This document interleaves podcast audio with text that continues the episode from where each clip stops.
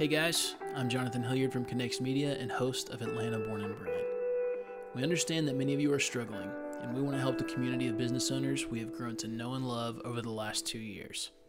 Right now, we're all in a season of uncertainty with the virus, and the small businesses in our community need your support more than ever. Today, we're going to spotlight Jody Stevenson of Sitter Tree. We caught up with Jody last week on an IG live chat, and she let us know very specific ways you can help Sitter Tree and the community get through this time. Hey, everybody. It's been a while. Uh, Jonathan Hilliard here. I uh, hope everybody is doing well, staying safe, um, and is healthy. I know we've had a lot of folks um, that are just having a hard time. So we wanted to uh, start a little thing today, and I've got a special guest, and, I, and that special guest is Jody Stevenson. Hey, Jonathan. Hey, Jody. How are you? I'm doing well. How are you doing? I'm doing very well. Very, um, very fortunate. Everybody that um, you know is close to me is healthy, which is uh, I think all we can ask for right now. Because I know everybody is facing stuff. Um, everyone's affected in one way, one way or another by COVID nineteen, I know you guys are no different. Um, Jody was on the show. I think maybe middle of season one now, mm-hmm. so it's mm-hmm. been a little bit. But Jody is the founder of Sitter Tree, and Jody, if you could just take a minute and update us on what's going on with Sitter Tree right now. How have you guys been affected uh, by COVID nineteen, and, and what has happened since you know, sort of three weeks ago when everything sort of started happening? Yeah, well, thanks so much, first of all, for having us on again. Um, and I'm glad to be able to um, update everyone. But I did want to say, congratulations to you. I saw that someone in your family lost their training wheels this week, also, as you've been, everyone has extra time at home. And I felt like I was watching this video, like, yeah. Corona accomplishment. So I know. So, That's right. Um, yes, ma'am. Yeah, but I mean, it's it's been such a um, roller coaster of ups and downs because literally um, the beginning of March, Tree was at our peak in um, the highest numbers that we've ever booked. We had just made an offer to a new marketing director. Um, we we were poised to scale, and then a pandemic was declared. And so um, within days, I just watched hundreds and hundreds of jobs be canceled, which one part of that is obviously sales for us as a business, but also that means that jobs for all of these uh, mostly young women in the Atlanta area college students just vanished overnight.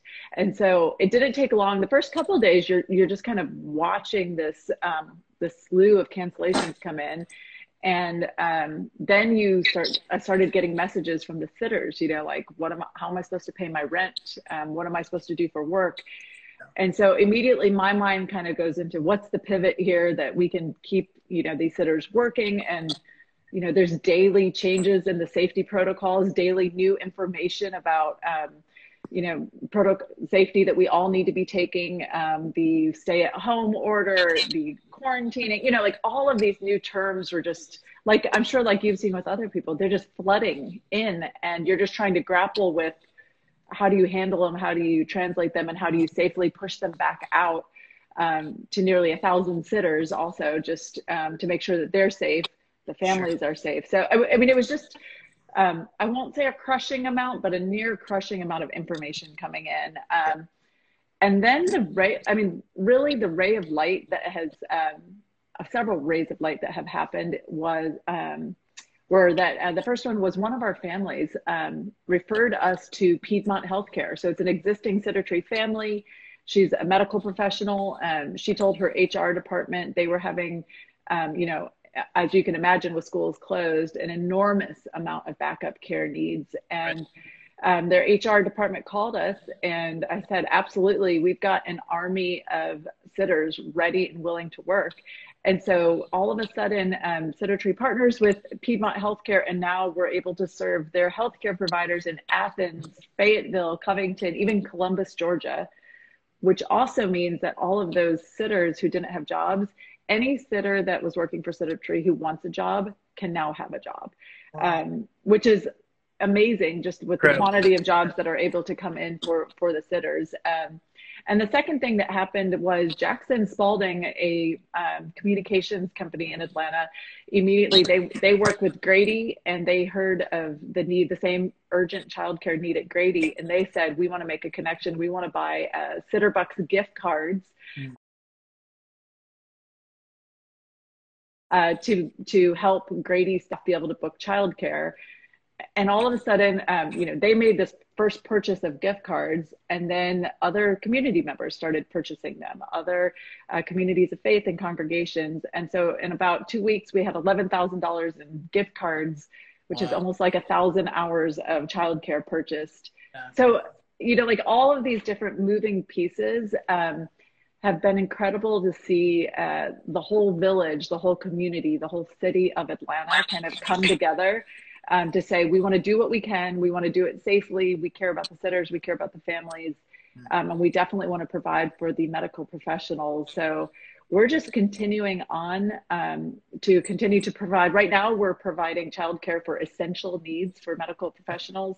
Um, quite honestly, we would love if more community members want to purchase gift cards because it is such a joy on my end for someone to sign up and to be able to tell them, hey, we'd like to give you a $100, $150 gift card towards your, your next childcare.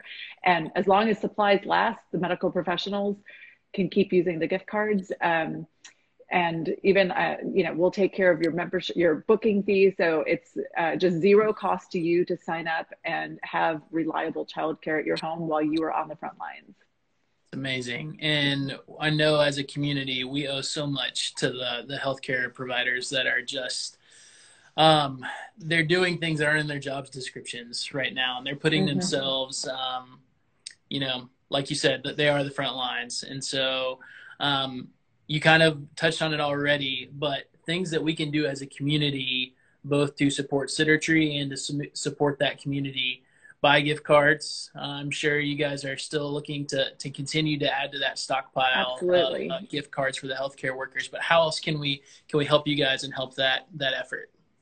Yeah, um, well, share it with friends, share it with your uh, community of faith. Again, congregations have been looking for ways to help, and I think that's such an easy way I mean, any the the, the church as a whole, the um, synagogue as a whole can go online and purchase the gift cards, um, but that really has been the primary um, way that people can really tangibly get involved again um, by helping the medical professionals. Sure. And Jody, you have a, a unique context to this because I know as as business owners, you know, when the the first thing that we think about when this happens and shutdowns start being talked about is okay, how do I take care of my employees? You have a group of employees, but you are also a business that, and I'm not sure exactly how you guys are set up, but the number of contractors that you work with is just enormous. Mm-hmm. And as a small business owner, um, you know, contractors prior to this pandemic were not eligible for unemployment benefits. So, what were the um, kind of worries that you had on the front end, and how have you seen or, or uh, advised the folks that that work for you to sort of uh, weather this storm and, and get through this this crisis? Yeah, you know, I it was a process of discovery, but I have really um, come to see um, that Sittertree sitters, like we, instead of like everyone dispersing, it was we have a private Facebook group where there's a lot of communication the level of engagement in that group during this time, um, just in matter of like, we're checking in with you, we're keeping um, our sitters up to date of every single step we were taking, every conversation we were taking to try to find them more jobs. And I really felt like, um, you know, for contractors, you do really oftentimes you feel like they're independent contractors so they're not really cared for you know like when you're out of the job you're out of luck sure. um, but i really felt like the sitters um, felt the care and concern of the coordinators in just reaching out to make sure they were okay. But then also there was a, a direct um, line of communication that the sitters could ask us questions that they they were just curious about as well, especially with regards to safety.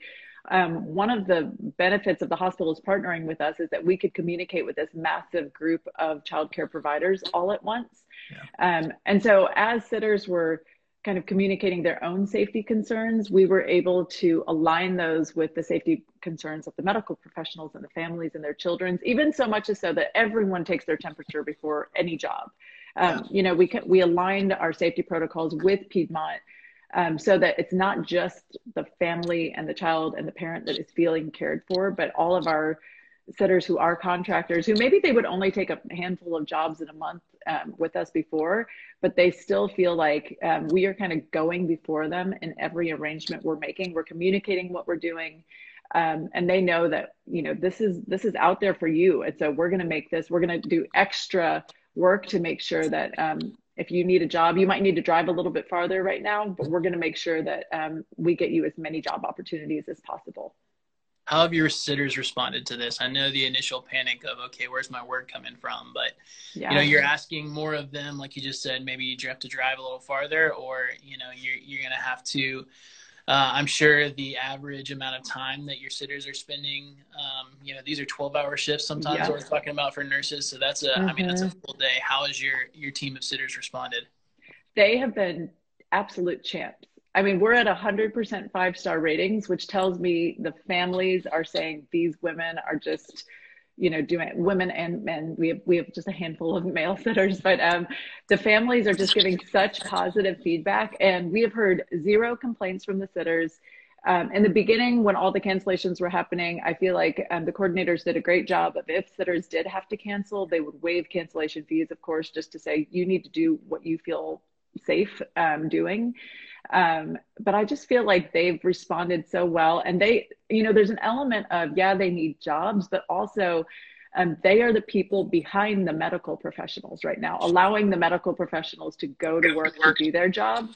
So, and the centers recognize this, you know, like they, um, they're I mean, I think that putting in the extra long days and the extra long drives, they recognize that by doing that, they're enabling a doctor, a nurse, a janitor, an administrative um, personnel at a hospital to be in a place that, that they are really needed right now.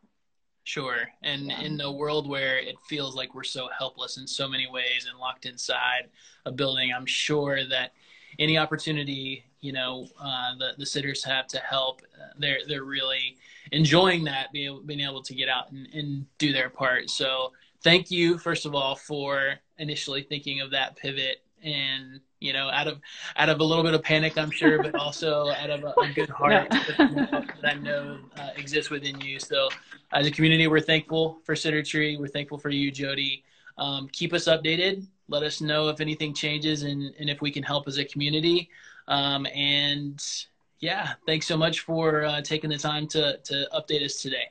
Thanks so much, Jonathan. I so appreciate, and I've said this to you before, but Atlanta Born and Brand, you really feel like you're kind of like our advocate out in the city and for small businesses. So it means a lot, and I appreciate you inviting us back to, to share about what we're doing. Absolutely. Yes, ma'am. We've got a, a lot of work to do around the city, and, and uh, we're happy to have you alongside us, Jody. We'll talk to you soon. Okay. All right. Bye.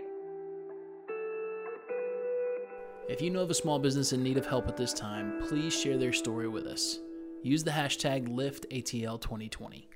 We are building a database of social media posts, graphics, and audio clips for you to download, share, and use how you see fit. We hope all of you will latch onto this cause and share the needs of those in our community. For more information, visit liftatl2020.com. From Connext Media, this is Atlanta Born and Brand. I'm your host, Jonathan Hilliard. Atlanta Born and Brand is a show all about businesses that are being built right here in the capital of the South. But more importantly, it's a show about their founders.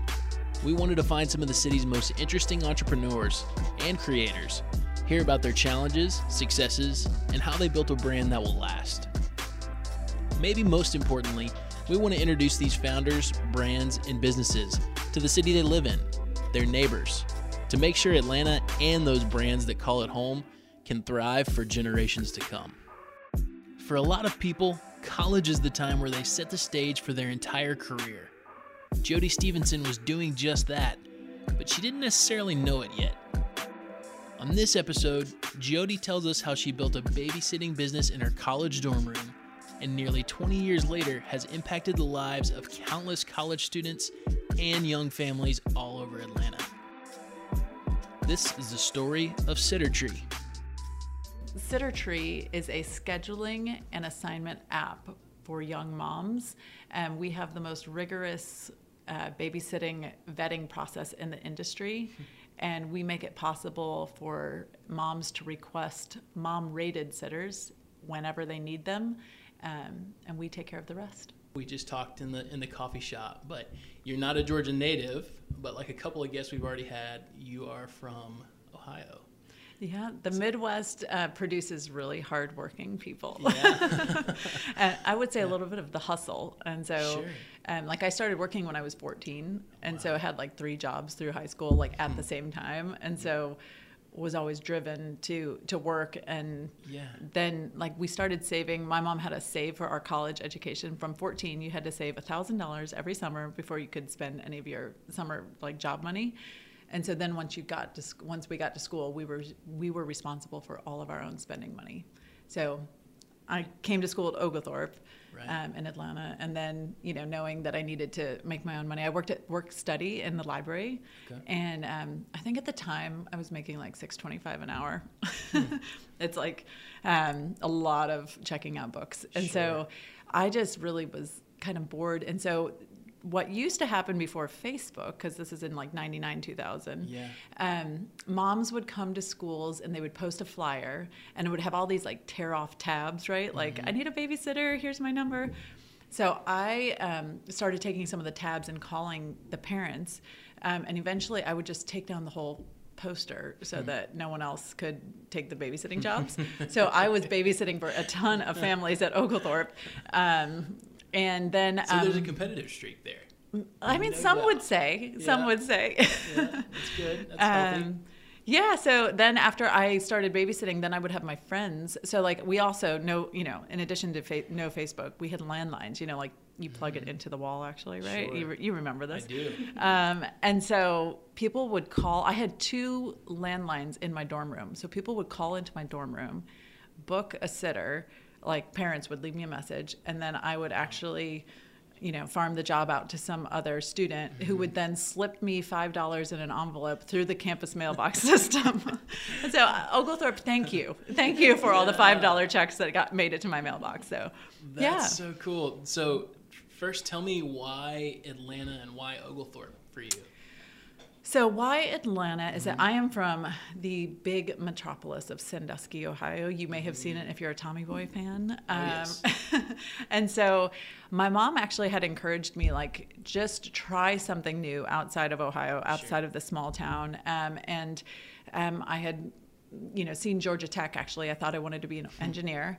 Um, so I came on a college visit and um, toured Oglethorpe's campus and fell in love with just the beauty of the campus. If anyone's ever been to Brookhaven right. and seen the campus, it's gorgeous. Um, and then the beauty of the really large closets. so I was 18 and pick, making this massive decision on my own. Um, my mom at the time was sick, and so my parents weren't with me on the college visit.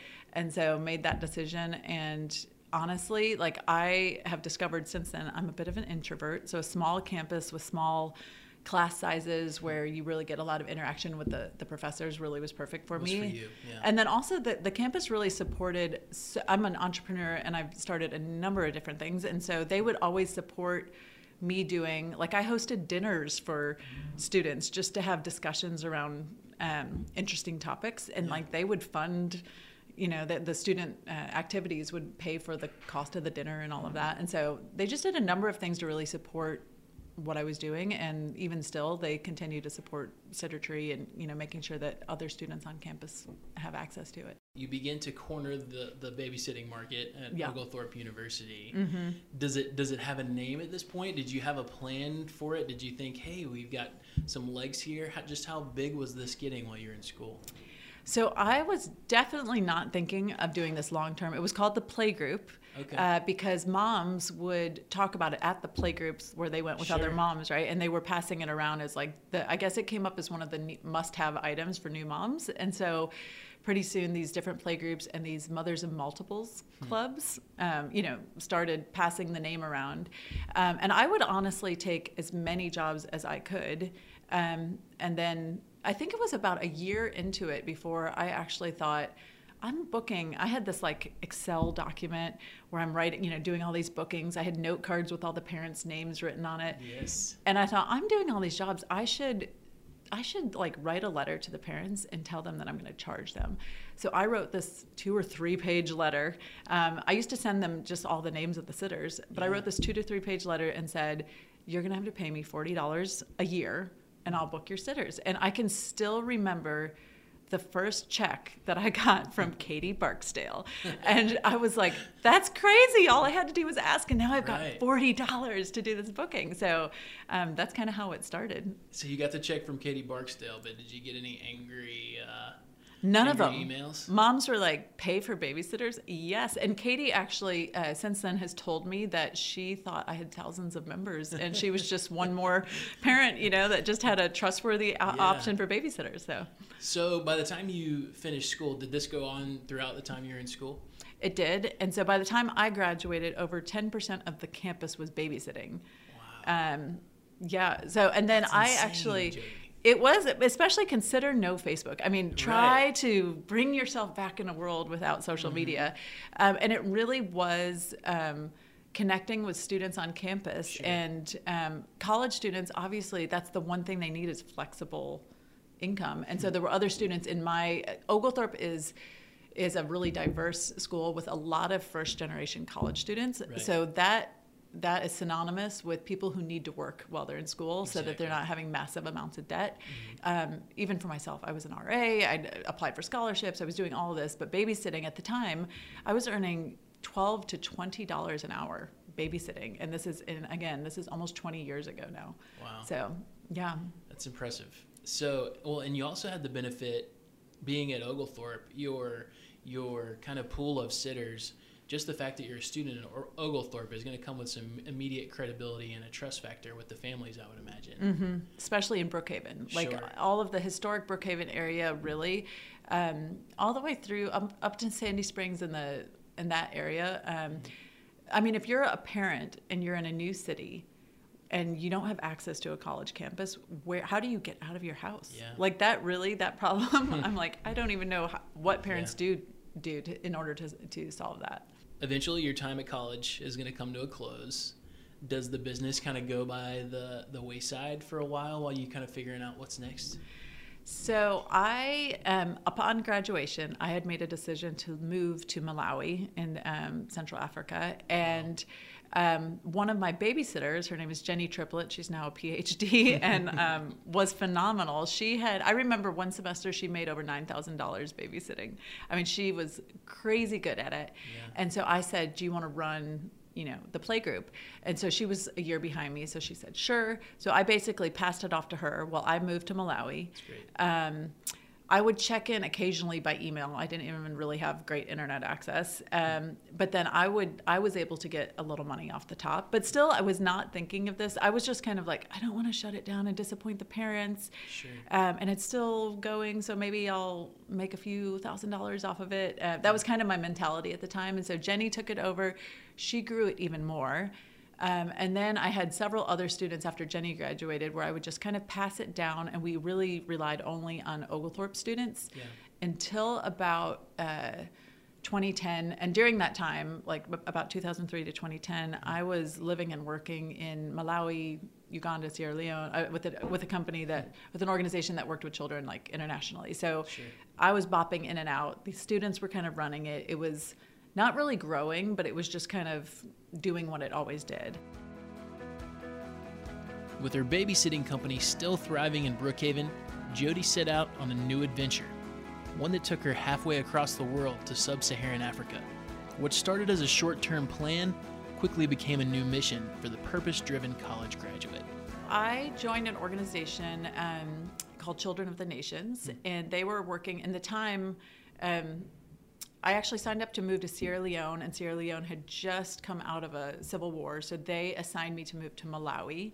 Um, I moved there and was so okay. I'm 22 at the time. Mm-hmm. I had never traveled to any developing country of any point right. of any kind, um, and I was the only one of all of their Malawian staff even who had a driver's license. and so I spent a year, and it was really like they worked with uh, Malawi had a high number of orphans that had come out of an HIV crisis Right. at that point. Right.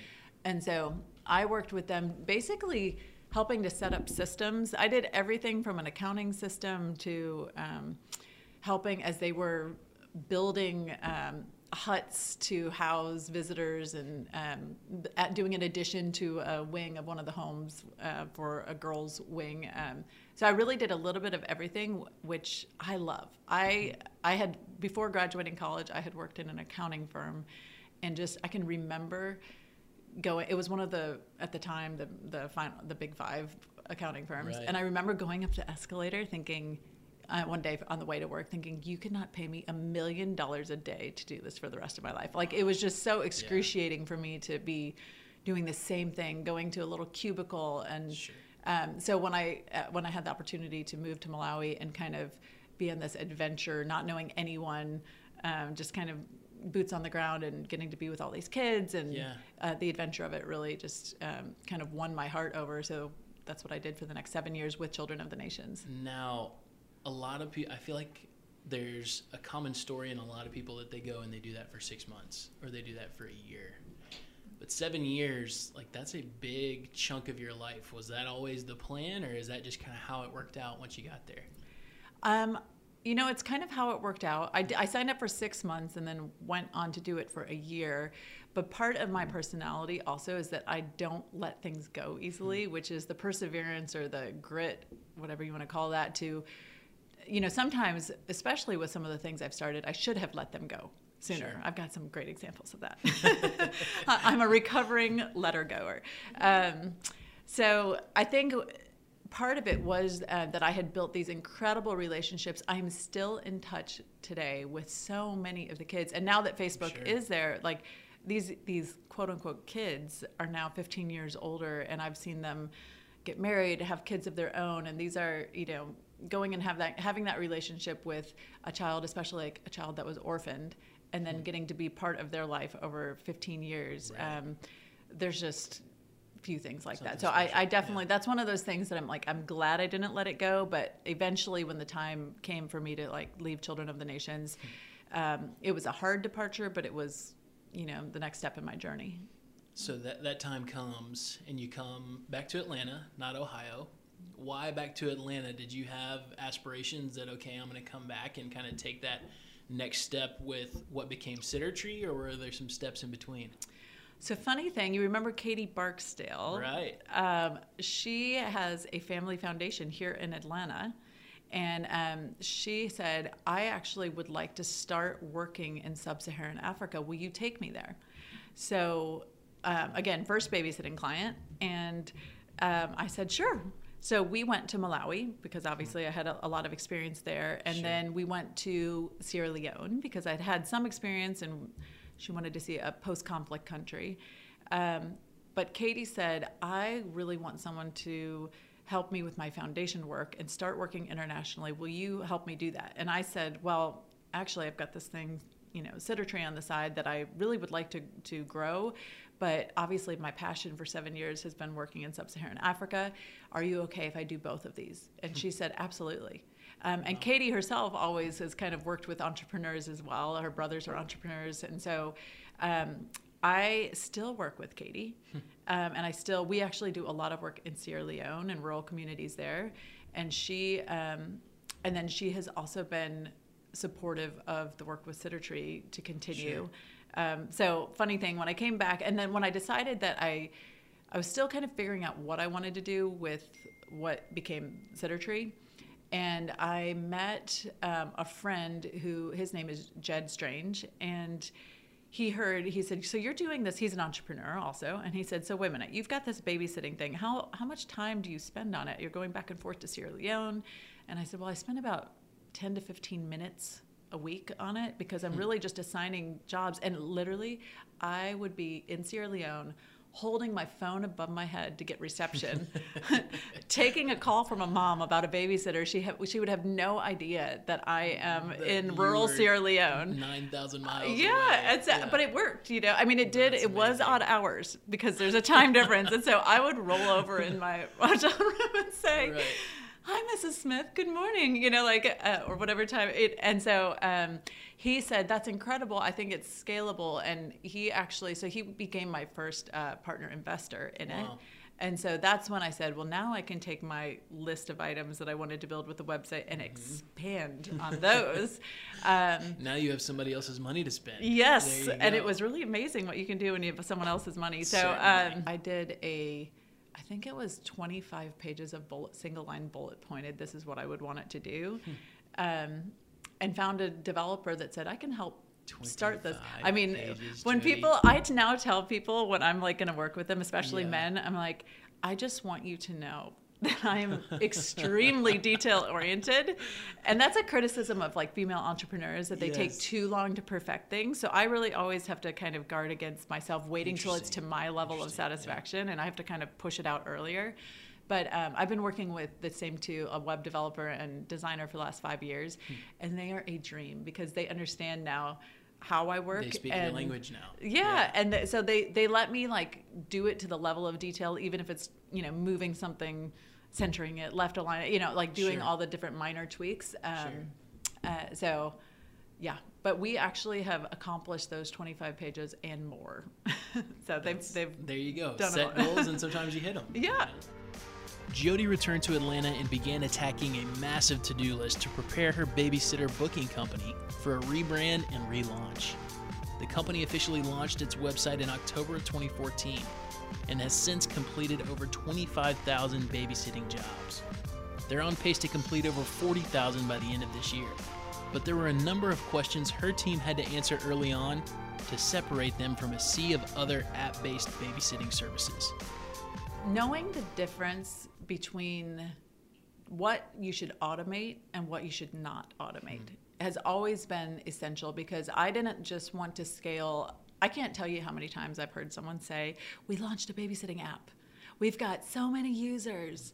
And for me, it's not about launching an app, it's about providing quality childcare at scale Right. for families. And so I wasn't willing to either A, grow it faster where I would risk losing the quality.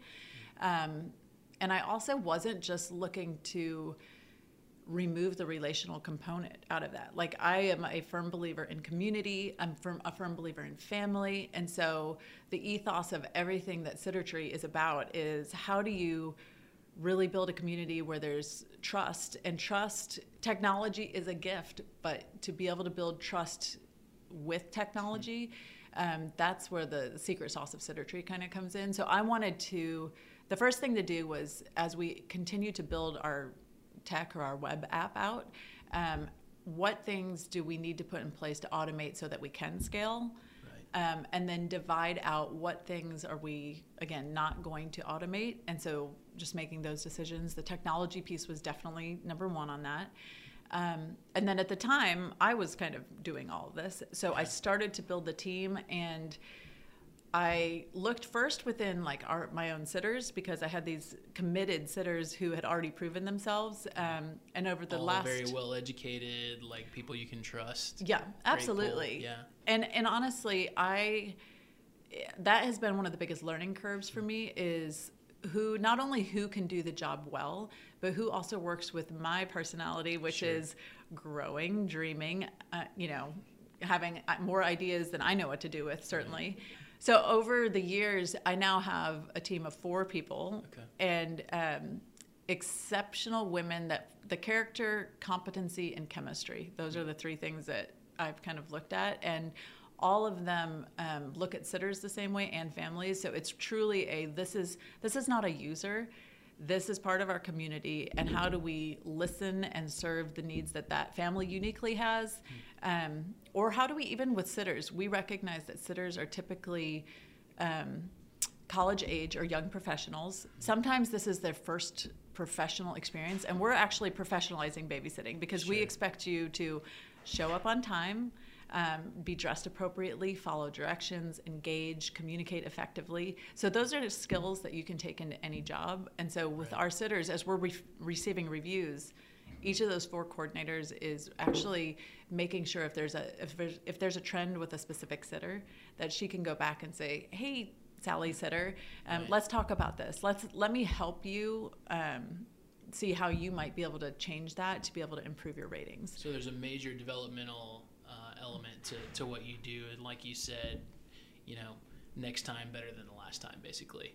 Just yeah. with the feedback that you're able to get. And we so we average 98% five star ratings from families, wow. and that's over the last three years. So. Uh, we actually we don't provide training for our sitters but it's more so just even when we surveyed the sitters to figure out what is it that you want most, um, quite honestly, like words of affirmation were hmm. of the top two two things. And so we now know that if Sarah Beth, who's the head of our sitter program, if she can help those sitters to feel appreciated and to be set up for success, um, then the sitters also are part of something. And they're not only getting, um, like Oglethorpe students, since we launched Sitter Tree, Oglethorpe students alone have made over $100,000 in babysitting money. Hmm. And so and that's just a handful of students and so if we can keep them in the community longer and they feel like they belong then it's not just answering a dollar question for them it's actually giving them kind of a family like for me babysitting gave me a family away from ohio and i'm yeah. still in touch with katie barksdale. I'm still you know like i'm still in touch with a number of the families that i was the babysitter yeah. because that's how important it was to me also. Sure. So yeah. why why sitter tree? How did that name come about? That's a fun question. I actually um, at the time, Sitter City, there was the, these massive uh, platforms that were launching, but it was a lot of the connection with none of the relationship. Wow. And so, uh, for me, growing up on a small farm in Ohio, um, what I envision when I think of babysitters was this literally this giant oak tree that we had where it's there's a swing under it. It's like your neighborhood. It's it's a little bit of the Leave It to Beaver as far as um, 1950s um, true neighborhood where you knew your neighbor and w- where you weren't sure. so busy that you even knew your neighbor's 15 year old daughter that eventually would come over and be your babysitter. Right. And so I wanted to kind of take the idea of a city and oppose that with the idea of something that's organic and natural and um, really kind of brings people back to an old school kind of remembrance of what that the, the a trust. personal connection yeah, uh, associated with. Sure. Mm-hmm. You know, like you said, anybody who can design an app can put together the basic, you know, infrastructure for a babysitting uh, conglomerate or service. Mm-hmm. But it seems like where you guys are really differentiating your, yourselves is that small town, just uh, very trustworthy type feel with with the interactions. Is that is that a fair assessment? Yeah, and the yeah. thing that I think what we are trying to prove is that you can scale that. Hmm. So scale sometimes seems like it's contradictory to local and right. um, but there obviously there are ways to be able to take a local feel and be able to share that with more people hmm. um, and our, our, we use technology to do that in part sure.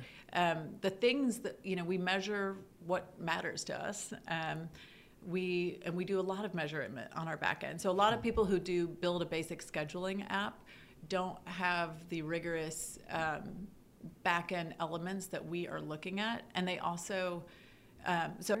Um, we've also part of what we've wanted on at Sitter Trees, we want to engage fathers. So now our app is so simple that your husband can book the babysitter. You're welcome, moms of Atlanta.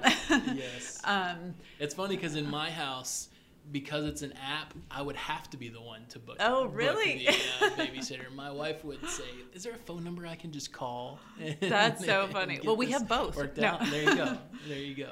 So I do think that when I say the local feel, what I don't want to confuse it with is that we're only trying to serve Atlanta because we, I mean, again, we're about to do our 25,000 job, and this year we'll yeah. cross more than 40,000 jobs, and we are trying to scale. We're trying to go outside of Atlanta, but we are trying to be very thoughtful about which levers that we pull to to release and to scale, and then which ones that we really maintain um, a closer touch, so that so that people who are using it, people like your family, your wife, sure. you feel like there's a high touch, high quality, um, you know, strategic.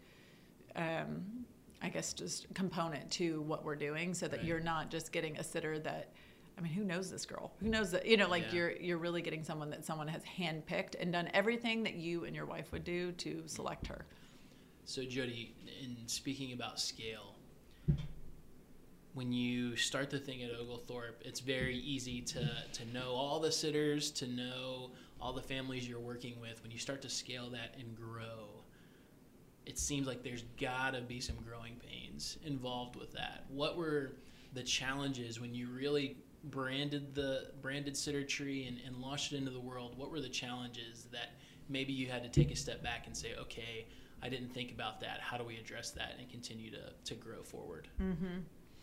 Certainly, to get the name out there and get set, sitters to register. Um, in the beginning, quite honestly, now I would say the supply is the significantly easier part of it. But in the beginning, when we started growing outside of Oglethorpe, um, it was like where you know where are we going to find the high quality of sitters that we are looking for um, and so one of the pain points there is when your supply is low and your demand is growing you are and you want to you want to still say we have a 99% fill rate so we wanted to maintain that and so it was the w- amount of work that we were doing behind the scenes and we being myself and a part-time someone that i was having work Sure. 10 hours a week Sure. um, the amount of work to actually get those sitters applying, assigned, and then showing up. So one of the things that Sitter Tree does is that if your sitter cancels, we are then going to work with you to find an alternate sitter. Right. Um, that can be within an hour. That can be within two hours. So there's a lot that goes behind the scenes, and we wanted our families to feel like the mom is not even having to think about the difficulty Sure. of assigning a sitter because all you all she has to do all you have to do as as the dad is put in the request and then the only thing that you feel on the other side is that your assigned sitter is calling you Right. so in the beginning um, a finding the the sitters that we wanted to sign up and then b coming to the qual- level of quality that we wanted um, so right now for every five sitters that that registers we will approve about one of them i mean we are truly taking the Yeah. cream of the crop and so we have to have massive amounts of registrations in order to be able to select the highest quality one. So that was one pain point is just Sure. matching the supply and the demand. And that's an ongoing one because you know, we can bring our sit- sitter supply up, but you don't want to have too much supply because we also want our sitters to be getting jobs. Right. And if sitters aren't getting jobs, they're not happy. So then you've got to bring up the level of demand from the so it's families and constant the balance groups. that you kind of have to strike. Yeah. So, how many times were you on your way to dinner or a movie and you got a call that one of your sitters canceled, Lord. and, and you, the uh, the buck stopped with you, and you had to head to that house? Let's just say that I um, I can remember three years ago. So that is the thing. The end of what you just said. I had to head to that house. That has happened, and now I actually started doing it about two years ago, where I said, okay, instead of now me having to be the one to do it, I'm going to choose to be the one to do it in mm-hmm. certain circumstances, so that I can keep my finger on the pulse of the community, and all of the full time coordinators do the same thing. So whether it's a like about twice a year, whether it's a church job or it's a family job, Yeah. Some parent is going to see me as the founder, and oftentimes I'm like older than the mom, right? So I'm like, the. I walk in and the mom's like, "Hi," and I'm like, "Yeah." So I'm not sure what you think about Sitter Tree. Not that the founder's here, but really it's just because a I love kids and b I want to make sure that I understand this. But I. I'm not going to say rage, but there were definitely moments when I'm like, "What? How can you cancel 15 minutes beforehand?" And we had we've actually now that was part of the secret sauce of figuring out what incentivizes or motivates sitters not to cancel. Um, how can you identify people who understand that even if you're able to fill a job for a family, like refill a job, Right. it's still a last minute change, and no mom wants. And I, again, I speak to the moms because typically it, the burden does fall on them. But to have that last minute change when you've got your concert tickets and you've got, you know, Yeah. no one likes that. And so, yeah, we figured out the the levers, and now we've we've encouraged our sitters, you know, cancellations for illness or emergency only because. And you know that covers a broad. People are going to get sick, Yeah. and you uh, you don't want me sending a sick sitter to your house. Not at all. So you want them to cancel, but that's Yeah. going to take your whole family down. Exactly. Exactly. that's a ballistic missile that's going to cost me the next two weeks of my life. know. That's what that is. Yeah. Yeah. No, that's. Uh, I had a feeling when you went down that that uh, that path that that story was going to end with Jody had to step in a lot at the last minute and Oh. put out some fires. And can I just say the other thing is the the rolling over in the middle of the night. And I used to really think this is a miracle that I just happened to have to get up in the middle of the night to get a glass of water, and I saw that there was a sitter cancellation at 3 a.m. Thank you, Jesus. Thank you you know, like Yeah. just for the the luck of being able to catch those because again, we've had this 99% fill rate, and when it was just me, and uh, honestly, when I was in Sierra Leone and doing this, I was the time difference is four to five hours, and so. I would literally, you know, by the time things in Atlanta were happening, I had already been up four to five hours, so I could, you know, have delayed management of the community while in Right. West Africa. So tell me about your growth. I saw, I guess, uh, news here recently that you're expanding to Athens. Is yes, right? yeah, we started in January, and so. Um, the purpose in going to Athens, we're looking at communities surrounding the greater Atlanta area where we already have our sitter base is always is already we've got a number of UGA students, Sure. And so why not go and just expand our family base in that area?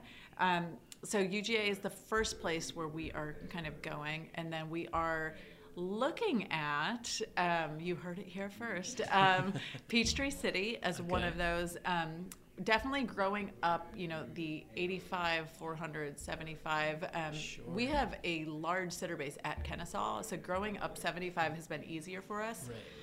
And then we've been looking at birmingham as another like next step and so Yeah. our hope is definitely to begin to spread to other cities outside of atlanta Was there a, um, you know, a certain person found out about Sitter Tree, or maybe you got in a certain publication? Was there a big break where all of a sudden you saw a massive spike in demand? All of a sudden that you, great, we got more people wanting our service, but sort of again panic mode of do we have enough sitters to fill to fill the demand?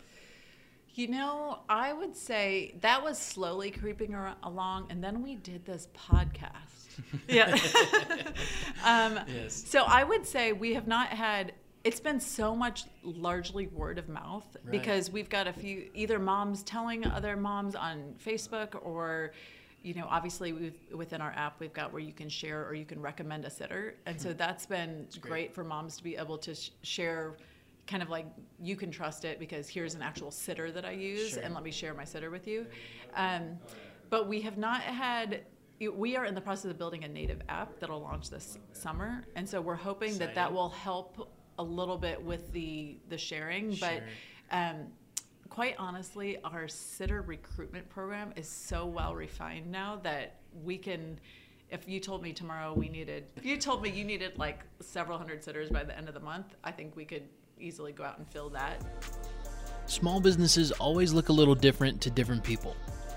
We got the opportunity to hear from another member of the Sitter Tree team, one who started as a sitter and now has a front row seat into the day to day operations of the company. Bree is my inspiration as far as when I think of the young women who are involved in Sitter Tree because we are picking top talent and we're just fanning the flame Yeah. of what is already there. So Bree, um, Bree Taylor started off as a sitter for us. Um, and then was rocking it and getting abnormally large tips for just how awesome she was with people's children. Um, and then, um, so we invited her to be one of our campus coordinators, which is the eight month program. Um, and even during that, I remember just looking at um, her ability to. Um, bring people on board. Her personality is one that stands up in front of people and everyone flocks to her. And so that's actually not my personality. So I was one of the people flocking to her. Um, and so she did the eight month program. And then somehow we landed her as our full time, sometimes instead of marketing coordinator, we call her the marketing department because she's the only one. Um, and so it's amazing um, the amount of work that she does, but it truly is showing like, um, someone who uh, we, we say like good sitters are great employees Sure. because um, she has she showed every step of the way um, how she could excel and so with that i introduce you to the marketing department miss labrisha taylor Hey, Bree, how are you today? Good, thank you. Well, first of all, thanks for coming. Of course. But now I'm. Jody has painted a, a really pretty picture. Too pretty. so you got a lot to live up to. Yeah. But also, I want to ask you from, you know, somebody who didn't start the business initially. what was it that attracted you to Sitter Tree right off right off uh, right off the jump? Well, one being a college student, you needed money. Right. so I'm originally from Memphis, Tennessee, and I could not call my parents every single weekend saying, "Hey, can you send me more money?" Mm-hmm. My mom was gonna hang up on me. so I had to figure it out. So I had a friend tell me about Sitter Tree. There's like this, this babysitting group run by an alumni, and I'm like, okay, great. As an alumni, of course it's gonna be good, you know. Yeah. so that's how I kind of found out about it, and I started to babysit. I had just finished playing volleyball for Oglethorpe, and I was like, I have okay. a lot of free time. I need something to fill up my time with. So that kind of became my next step, and it was it was awesome. It was easy. I mean, sometimes it was a no brainer. Sure. Yeah. So when things go that well, nine times out of, out of ten, it's because you really click with the people yeah. that are involved with it. What was it about uh, the relationships with Jody and the other people mm-hmm. at, at Sitter Tree that that just kind of jived with you? Yeah, I would say Jody in particular, she is really big on mentorship and just building building community. Like she mentioned earlier, like she's when she said that she's for real about it. She sure. means it. Um, and so even when I had finished the internship program and I still had my senior year, I would always call her. We would have like monthly or quarterly check-ins hmm. just for like mentoring purposes and helping me through my senior year. So when she says community, like that's who she is. Yeah. That's what she's concerned about most about Sitter Tree. No matter how much we scale, she wants community to all be always be the first thing that's happening for us. But when I was, you know, looking for jobs, I didn't want to go to grad school right away or nursing school. And so Jody was like, well, I'm thinking about a marketing coordinator. Let's sit down, let's talk about it. Um, and so I kind of felt like my interview was us having coffee and a chat about what the job would be. Those are the best. Yeah, those are the best. It didn't feel like an interview. Yeah. Um, and I remember when I signed my contract saying, you, you got me. I'm hmm. here. She was um, getting on a plane. Yeah. she emailed so quickly. Was like, I'm so excited to have you. Um, but it, it was a big a jump from going from like just babysitting sophomore year, sure. you know, after I leave class um, to now I'm on the back end, like I'm seeing everything that's happening day to day. And so a lot of times when I'm talking to sitters and they're, you know, may have frustration sometime, I'm like, I understand. Yeah. I can come from that place or like, trust me, I truly do understand. I was in your shoes at one yeah. point. So No, that's super valuable yeah. for you too, Jody, to have um, you know, somebody there that has kind of been through the war, you know, and can kind of talk through uh, you know, talk through some of those things. But Bree, I wanna know as the marketing department now. Party of one. You know, Jody obviously can can tell the story from the beginning, kind of in parallel to her personal journey with mm-hmm. Sitter Tree. What's the story or the message that that you're telling as as uh, marketing czar yeah. of uh, yeah. Sitter Tree? What's that that initial impression that you want to make with either a sitter or a family? I would think going back to community because me starting as a sitter, intern, and now full-time staff, it just kind of shows that we are devoted to the sitters that we bring onto our community. Yeah. It shows that there's a relationship because it's very few times where people can start as just like an employee or intern sure. and make their way to the top like that that's very hard to do and for us to be such a small community in atlanta doing this it, it really does speak volumes sitter tree is a well-oiled machine now continuing to grow and beginning to expand to additional markets.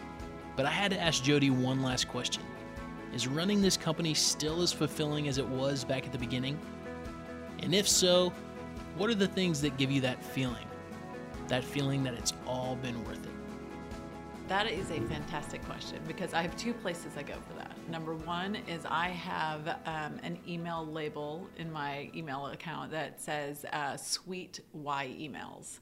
So when I get an email from a sitter or family that just says, oh my gosh, like this is an answer for what our family needed to be able to for our marriage or for um, just for myself personally as a as a mom to be able to get out. I save those emails because they mean the world.